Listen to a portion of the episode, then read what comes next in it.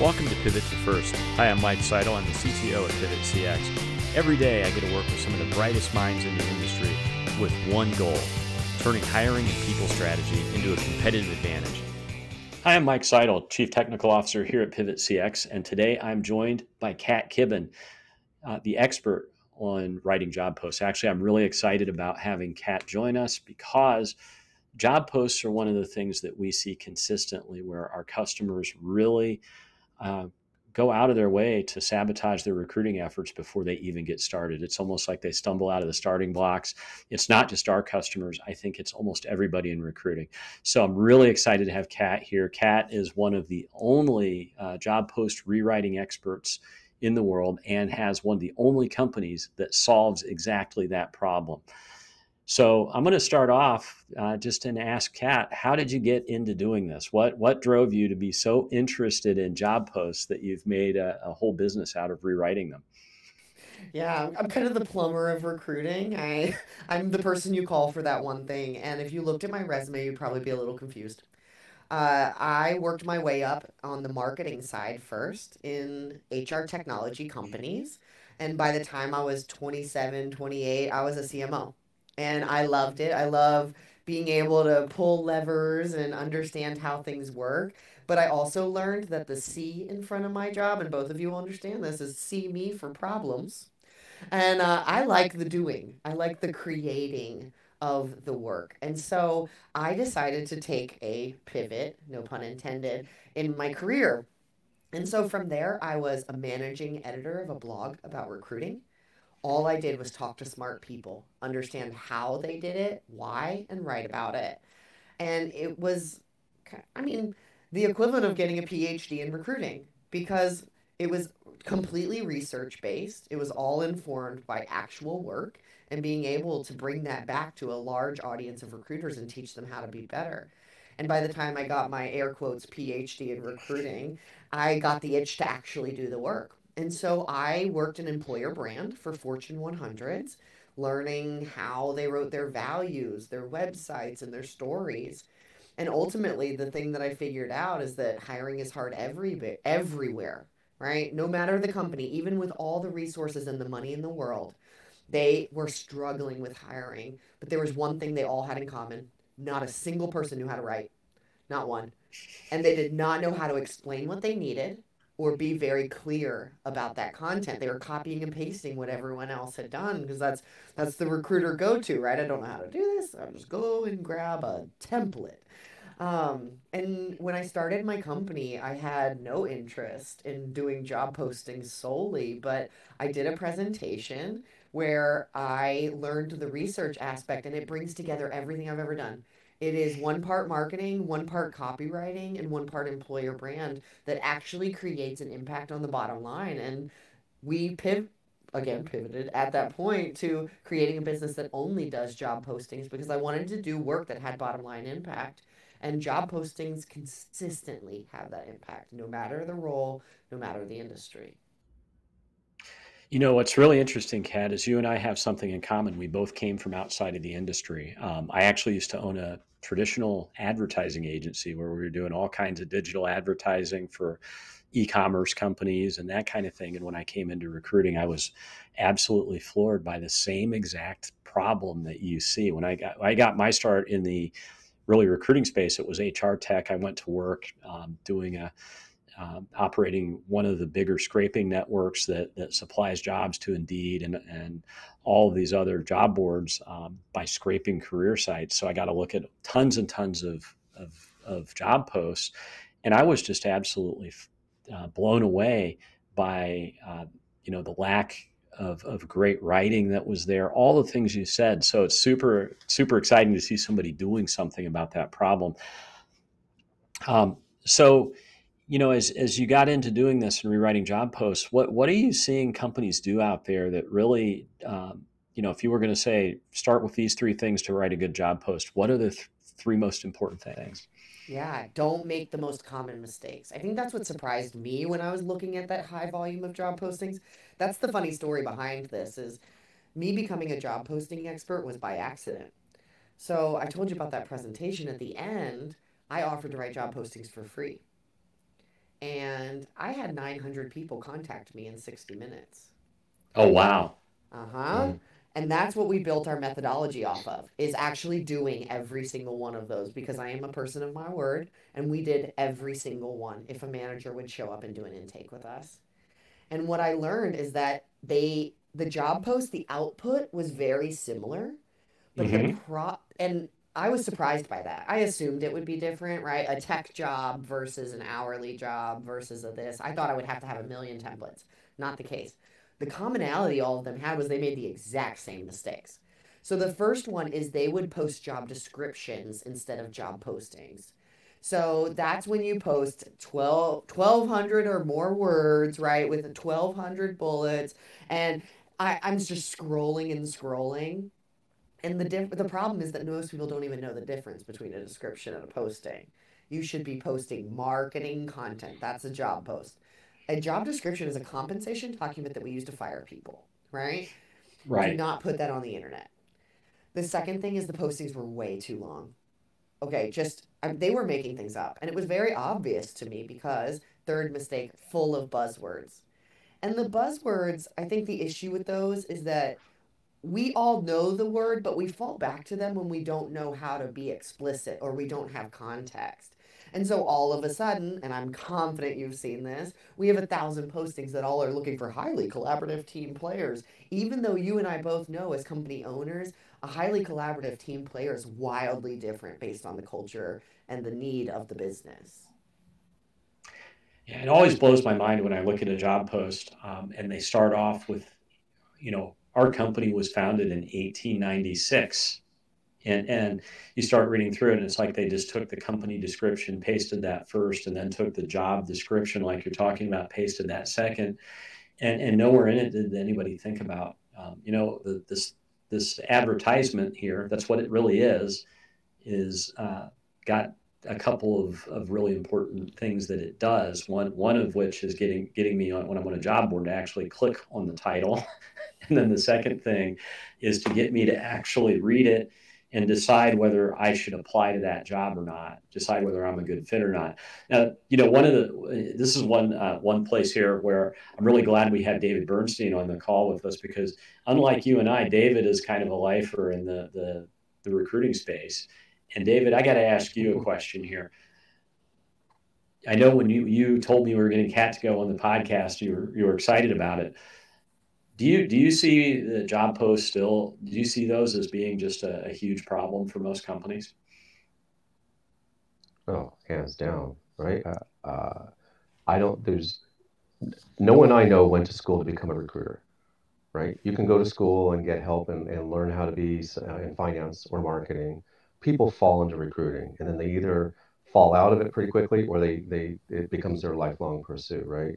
Um, but that doesn't mean that they had any inkling or understanding of what it really takes to be successful across. And the, and the thing that's, you know, those of us who've been studying this and, you know, have our PhDs in recruiting, right? Who kind of watch what it takes to really be successful, understand that there's really a lot of component parts, right? It's not just about, oh, I feel good, I'm helping someone get a job, right? There's there's so many, you know, it's, it's the, uh, the the head and the heart you have to use to kind of help someone understand why they should get out of this chair and come come and work over here and convince that hiring manager, right? There's all of that kind of work, but how do you first woo them, right? It's a whole wooing exercise to attract someone to, and the psychology of that and understanding open rates, right? Like you said, Mike, the, the subject lines, uh, uh, the equivalent, right? You're, you're in a sea of job uh, results on a cert, on a job board, right? Why should I open that accounting job versus this other one, right? It, it's understanding how it really impacts people to want to think like this is the accounting job I might really want,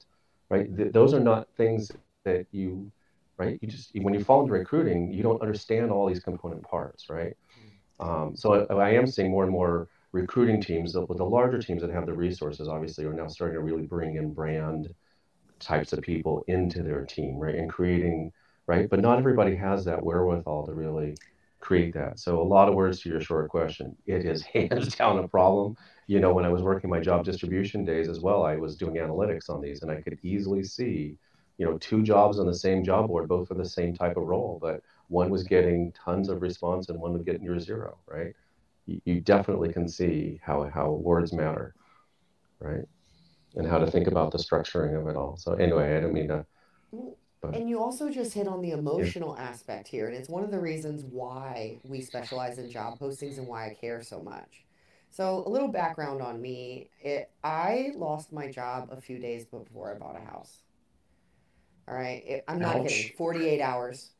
And I tell is this story. terrifying.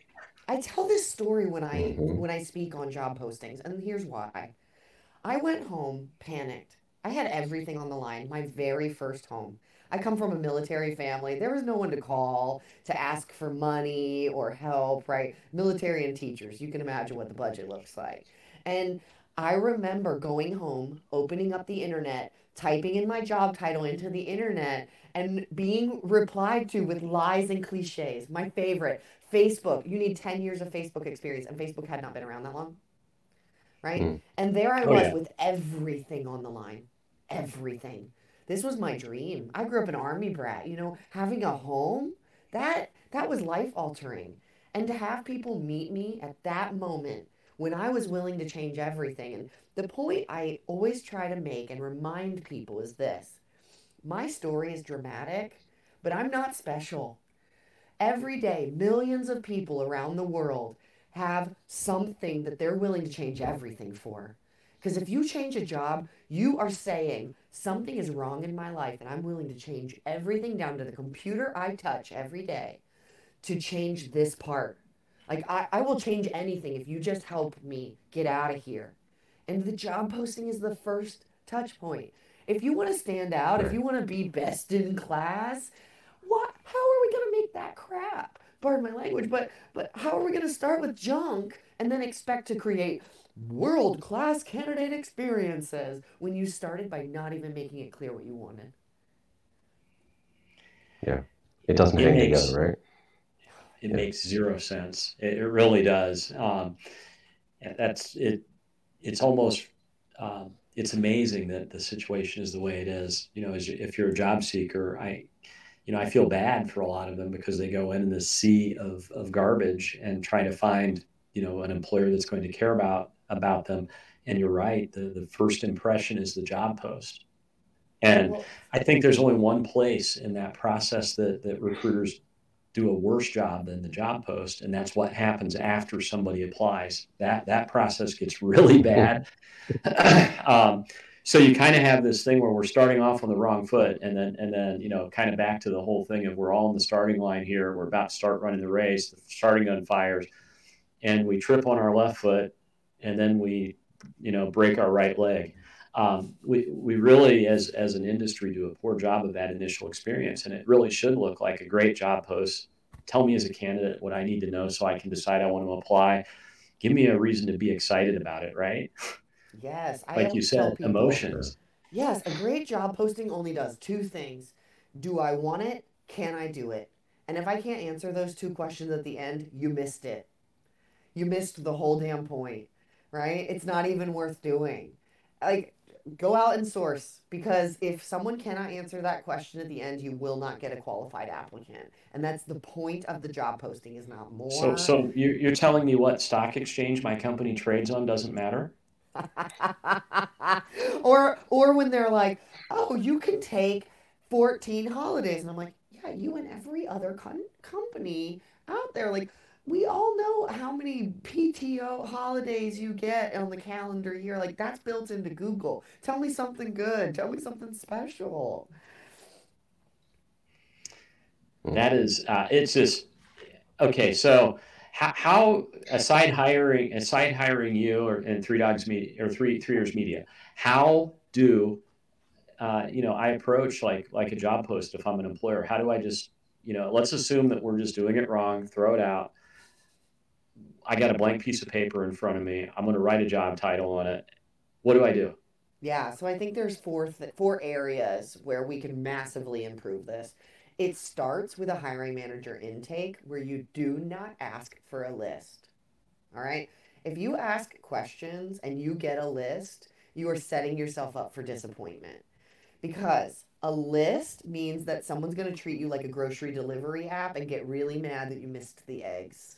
When they have a qualified hire there. We're going to ask for people to imagine experiences this person has had that would qualify them for the role, not lists of skills. So, great hiring manager intake and improving your skills there is number one. Number two, getting a job title that people actually search. Then I have a whole methodology around that, right? Because if people do not find your job, it actually doesn't matter what else I teach you. Not one bit. Right. right? If no one even finds it, you could write the best job posting in the world and it still doesn't work. The next piece is a job pitch. This is what you should have for email outreach and all and to answer the three most important questions for psychological motivation of people. The impact of my work is number 1. Why are you hiring me? What impact do I have on your business? Number 2, what am I going to do every day? That's kind of an obvious one. And the third one is the most obvious, which is the minimum requirements. I probably have to do the most teaching on that one because minimum means that it, with the help of God, Google, and a great mentor, you could not figure this out if you have not done it before. That's what minimum means.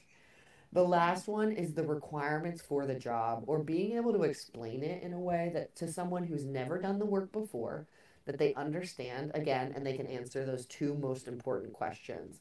Yes, I can. No, I can't. Yes, I want to. No, I don't want to do this. So Yeah. let's go. So, oh, go ahead. yeah, go ahead. there's a lot of yeah. No, I just so I mean the whole thing then is just uh, starts from a, uh, the wrong place, but you've got um, all sorts of biases that then are baked into the current process, right? Yes. Um, I guess so. As I, as I kind of you know uh, turn my head sideways and kind of look at things, though, you know, there's a lot of phrasing where people say recruiting is broken, and when I, um, I'll go back to your plumber analogy, right? If if my plumbing is broken, I don't get water coming out of my sink. It's broken, right? Uh, it doesn't work, and and so when we say recruiting is broken, I kind of flinch a little bit because somehow people are getting hired every day, and job boards are, are you know full of job postings, and people are applying, and so something in the process gets things done, and yet we would all say it's not good, right? It's there's a problem here, and, and they've got all this bias and all these other things. Um, I don't know. I, I'm. Uh, can you speak to what, what is it? What, what do you? I see your head nodding. So what, what are you thinking? Well, You I know? personally believe the brokenness comes down to some math. Recruiting is broken because we try to control variables we can't, right? So we say we're going to negotiate the salary. I can I can go and find these articles for you as a former marketer in this world, right? I can go tell you about all the ones that all these HR tech companies want to air quotes own the keywords for because they they are the problems that we most often focus on oh, we're going to do better interview training. We can do whatever, right? But if you don't even put the right candidate in the pipeline, how do you get the right person? And let's go back one more step. If you cannot describe the hire, how do we end up with the right person on the other side? And the recruiting is broken is actually, right? We're going back, back, back, and the recruiting is broken causes hiring the wrong person, higher turnover, and then people hate work. And we just have this broken cycle beginning to end that keeps repeating itself because we didn't identify in the first place what we were looking for. We didn't even agree on that. It's like sending you into the room and being like, find it. And I don't even tell you what you're looking for. Yeah. You're like, what is it? So uh, not to make it semantic though, yeah. Uh, but so for I'll, I'll use another analogy. When I'm out of milk, I go to the store. I know I need milk. Something I have a I have a need, right? And I think that what's happening in recruiting is it's not broken enough. And so everything you're talking about, like I'm eating it up, right? I, you had me at hello, right? And, and yet there's not enough of our industry that feels it's broken enough. Maybe it's a degree of brokenness, right? Versus, you know, um, anyway, am I making any sense? I, I think that that's where, um, because how do we get people? And you know, Mike's question to you was, you know, we've got all this stuff being done wrong, air quotes wrong, and yet we and we know what it could be better. So how you know, and you listed out your you know your framework there was perfect. Um, but where how do we get the journey beginning, right? How do we get this industry? Is it it's one team at a time, right? We got to just you know, your head on it. What, what are you thinking? Let me get, let you I get a think we in, right? also have a dimension of time sensitivity, right? So if one of the marketer's favorite words is overhaul and transform. And I very regularly remind people that there's no overhauling or transformation in HR. It's just not going to happen. Recruiting is not overhauling or transforming because we have to fix the basics. We're fixing, fixing foundations. And so ultimately, I think there that time sensitivity, they're thinking this is a transformation equals this is going to take a lot of time when in reality fixing the job posting is 30 minutes up front that's always my goal is i want a 30 minute hiring manager intake that will save you weeks right? They don't understand that these recruiting touch points these conversations they overhaul every single hire not just one. We're not like we're changing how we do things so that we end up in the right place consistently and you it has to go back to basics. It is not ripping everything apart and you have to make time for the basics that matter. Well i think that's interesting because you bring up a, a topic that comes up with with us a lot which is um, you know what we spend time on. And when we look at most recruiters and and david you know this probably better than any of anybody on the podcast right now. When you spend your time in, in meetings and you're spending your time doing a lot of resume screenings and a lot of time on administrative work, the thing that you're not doing is focusing on writing a job post and or more importantly, you know, and, and I think equally importantly actually, you're not spending time actually talking to the people that are applying. And that leads to, I think, really kind of the beginning of that broken cycle. We, we start our relationships off in a way that they're, they're just completely broken. We've misset your expectations in the job post. And then we, we failed to really engage and talk to you as a human being um, in, in the actual, you know, beginning of that recruiting process. And it's both those things are really easy to easy to talk about fixing. It's really easy to go, you know, we just need to rewrite all our job posts. And it's also really easy to say, you know, if we only talk to more of our candidates, we'd get a better result. Those are easy things to say, but they're just they seem really hard to do. Yeah. So if we go back to what you were saying, Katrina, if, if the number one thing is is a recruiter really needs to understand that it's not just a checkbox checklist item, get the job description, right? That it's fundamentally it, it's such a critical first step. If if that mindset, right? Because I think if you I, I live one of my adages I love is you know mindset, skill set, tool set. So if you first get that right mindset, then people want uh, typically will pursue the skills they need to, to support that mindset, and then often look for the tools to help them be successful with those skills, right? So I think that there's a flow, but if we can get folks to just fundamentally understand that mindset that job postings and words matter, and that this is really, um, and it, like you said, it's a foundational item, right? And I think that's one of the problems in our industry is there's no education pipeline. And you touched on this earlier, David, right? There is not a degree for recruiting, and so we cannot make the assumption that every recruiter knows how to do anything. Right. No offense to recruiters. I know you're listening. This is not calling all of you dumb. It's saying there's no consistency. Not everyone knows how right. to. And I believe that job postings are part of the toolbox, that every single recruiter should know how to do them. Uh, you know, while my business does offer being able to write job postings, we always lean toward training because fundamentally, I do not believe you can get the right person if you don't even know what you're looking for. It just, there's no way. Was wondering the, uh, so we, you know, job postings are typically seen as a very active candidate type of, but, but we also passive candidate source as well. Can, can you talk a little bit how you see the, the intersection there as well? Yeah, what's really interesting about the passive roles is that these job postings become content in the recruiting process, and you can repurpose all of it if you do a really good job on the first one. The other really interesting impact we're starting to see is that specifically for highly technical roles um, or highly niche roles that are very unique, is that someone else sees it who knows that person is looking, right? So let's say this is a senior database software engineer and their wife is looking for a job and she's out there looking, typing, whatever, looking for her own gig. And then she gets a promoted ad because people don't target correctly. And she clicks on it because she thinks to herself, oh, my partner's really interested that's my partner's job title and sends it to them because she's like, wow, this sounds so different from anything I've ever heard. And that's the ultimate impact of great recruitment marketing is we get someone to share it and we get someone to say, wow, this is so different. Because if they remember it, maybe they'll be looking in the future. They'll say, oh, I remember this company. They did this. And we're creating these moments of impact that can really impact your bottom line today and long term in ways that we haven't even been able to measure because measuring is struggling at. So, so, Kat, I've, I've, you know, I've looked at my job posts. I need help. How, how do we engage with, how do we engage with you? How do we, how do we fix this problem? How, yeah. what's that look So like?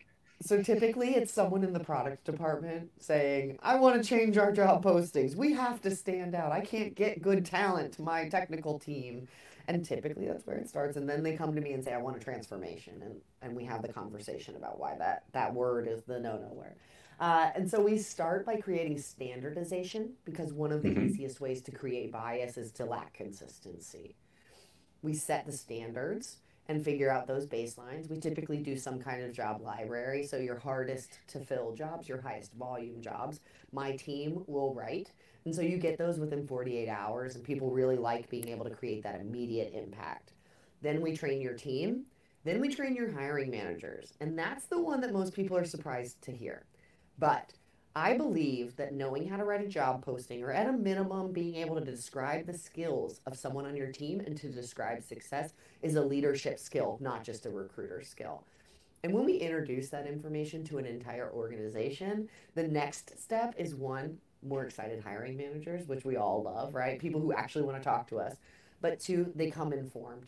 Instead of coming with a, a job posting they air quotes like, which is my hmm least favorite, right? They come to us with real experiences. They're more prepared because they've been introduced to philosophically how we're going to do this now.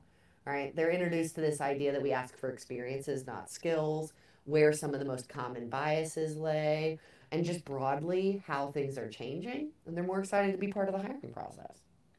So like like anything that's really worth doing, you know, this isn't something that you can just go, hey, let's rewrite some posts. You really do need to look at at the underlying process where where these posts are coming from and help people understand uh, what they what they need to ask for and how they need to explain it. So there, there's you know like everything that's so easy to say, it's always a little harder to do than you think.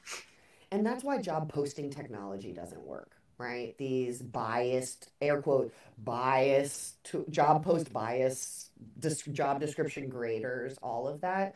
The hmm reason they do not work at the beginning of a process or in the creation is because not one tool can tell you you're not telling the truth. Not one tool can tell you you're exaggerating, but people can if you know the questions to ask, if you know the structure of a good question, and that's really what I'm teaching people is, you know, creating contrast, challenging. If we can challenge, then we can use this technology to get us to the finish line and use AI to be smarter. But you can't use it at the beginning because no AI is smart enough to say you're not telling the truth. You know, we we invested a lot of money in building chatbots before we we kind of threw them out and started doing human to human chat here. Um, we we spent oh my gosh, I'm so embarrassed by how much money we spent building that. But um, what we realized is is we put interns up against the chatbot. The interns won, um, and all we were doing is going um, chatbot versus intern. Who can turn more applies into interviews? I love that. Through a text conversation, and the the interns got three times more interviews. Um, and we looked at that and go, why is that? We started analyzing the conversations, and really the the hard thing with AI is they're they're very good at pattern recognition, and and the problem we have with conversations is. Um, it's really, really hard to recognize a pattern when everybody is saying different things. We are working with the most unpredictable variable in the whole world people. exactly. yes. And and so we we we found that we found you know human intelligence is just very different than artificial intelligence right here. And then when you go look at the use case with with all the tools that are out there for doing job posts, the problem is training the AI. The problem is how do I get good data to give to the AI? Because if I give uh, if I train an AI on job posts that have biases, I will have created the racist, uh, sexist, gender phobic Yeah. AI that will do all of your discrimination for you. And eventually the government will catch on and send you a strongly worded letter that says you owe us money for being a bigot. Um, that's how it works. And, and it's really important. You know, you've got to get these things right, which leads to really what are the mistakes you see people make in a job post that really causes a, a, what would otherwise be a great job post to become discriminatory? Yeah. Um, you know, I a little background on this and how I got to this response is actually that I did a hundred year research study of job postings. Because what the three of us know is that job postings haven't changed. Since the beginning of my career, they haven't changed. How about you two? Same, they're the same postings that you saw when you were 21, right? I, I'm not sure they've changed from when somebody took a handwritten piece of paper and nailed it to a post in a dockyard somewhere. Right. Yes, and that's where I started this research, right? And so that job posting, the first job posting on record, is actually the best one because it said uh, something about, you know, you'll be a sailor and you probably won't come home. And I was like, they're actually telling the truth that you might die, right? Most po- postings don't even meet that bar. And so in that 100 year research study, what we did is we saw new tactics when they were introduced. And we also compared that with social movements at the time to understand if they were impacting. So these are things like years of experience. That is a direct sign of ageism because years of experience quantifies time, but it qualifies no one. And the first time you see it, you'll both enjoy this, is right around the time that technology became part of the job. And it was the people who were much older who didn't want to use computers were using large, really high years of experience bands to keep kids who knew how to use computers out of the jobs. They thought they would stay in Wow. jobs. Hmm. Yep. I did not know that. College degrees. The first time you see it is right around the 60s. It's a right. It's aligned with the civil rights movement, and they were using it as a way to keep black and brown people, people of color, out of jobs. And you see it rise first in the southeast and then spread across the country. And it's because people copied and pasted everyone else's work. Oh, I like this. Is pretty good. I'm going to use this to find my person. When in reality, college degree is a privilege bias. Unless you're a doctor, an accountant, or a lawyer, you probably didn't learn how to do what you do every day at, at a college. You learned plenty of other things and probably racked up a decent bill, but you did not learn how to do your job. And so when we require college degrees universally, we require privilege universally. And the roots are racist. Right? These are the things that are so common. Systemic, right? And we exactly, and we just copy and paste our way into incorporating. Actually, this a lot of day. Kat, a lot of what you're saying, these these aren't just just common things. These are in everything. And you know, that that leads me to a question and, and something I, I wanted to ask you. When when you look at a job post, a lot of times you'll have requirements and, and it might require that I be able to do certain things. Mm-hmm. And then they'll have this list of optional things.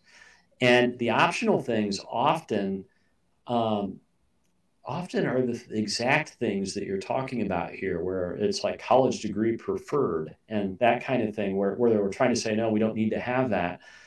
Um, if you're really trying to put a minimum requirement, why even prefer anything? Exactly. Preferences are for restaurants. I prefer pepper on my pasta. I prefer steak over shrimp. A job posting belong no preferences. And the reason is the psychology of the person on the other side. And this is another bias, right? So Mhm. Intel and a million other companies have replicated this study where if you put a laundry list of requirements in front of two people with the exact same qualifications, one is male and one identifies as female, you will get a completely different response rate. That's because the psychology says, right? A man will apply if they perceive to be 60% qualified. A woman has to be 80% qualified or more to hit apply. And so, this literally, the infrastructure, the style you use impacts and creates consequences on your pipeline. Yeah. It's fascinating, Inequitable right? consequences at that. No, it's it's amazing how we don't think about these things and, and how we got to where we are. But the story on on a lot of these things are, are often surprising and and um, you know a lot of the things that we think we're being inclusive in a job post, we might actually be doing the exact opposite. Yeah. And that's again where it pays off to train the hiring managers, right? Because they can advocate, but they also won't insist on doing it the biased way. If we educate managers, and I've seen this across the board, I'm talking, we've done everything from a mom and pop shop to a state government to a Fortune 100, okay? And when we train hiring managers, they start asking different questions in the intake. They come more prepared and they actually tell the truth, which is if you've done this before, you're qualified for my job, not if you did it for this long. Because again, if you ha- if you and I had the exact same job for 3 years, even at the exact same company, I cannot guarantee we do the same thing every day. It doesn't even make sense that we would do the same thing every day. Hmm. My is when you ask a room of recruiters that question and you say, okay, let's assume every single person was a director of recruiting for two years. All right. Would you Mhm. assume that every one of you did the exact same thing for those two years? And they're like, absolutely not. I'm like, why are the years of experience, two years of director level experience in recruiting on your job posting? And you watch their face.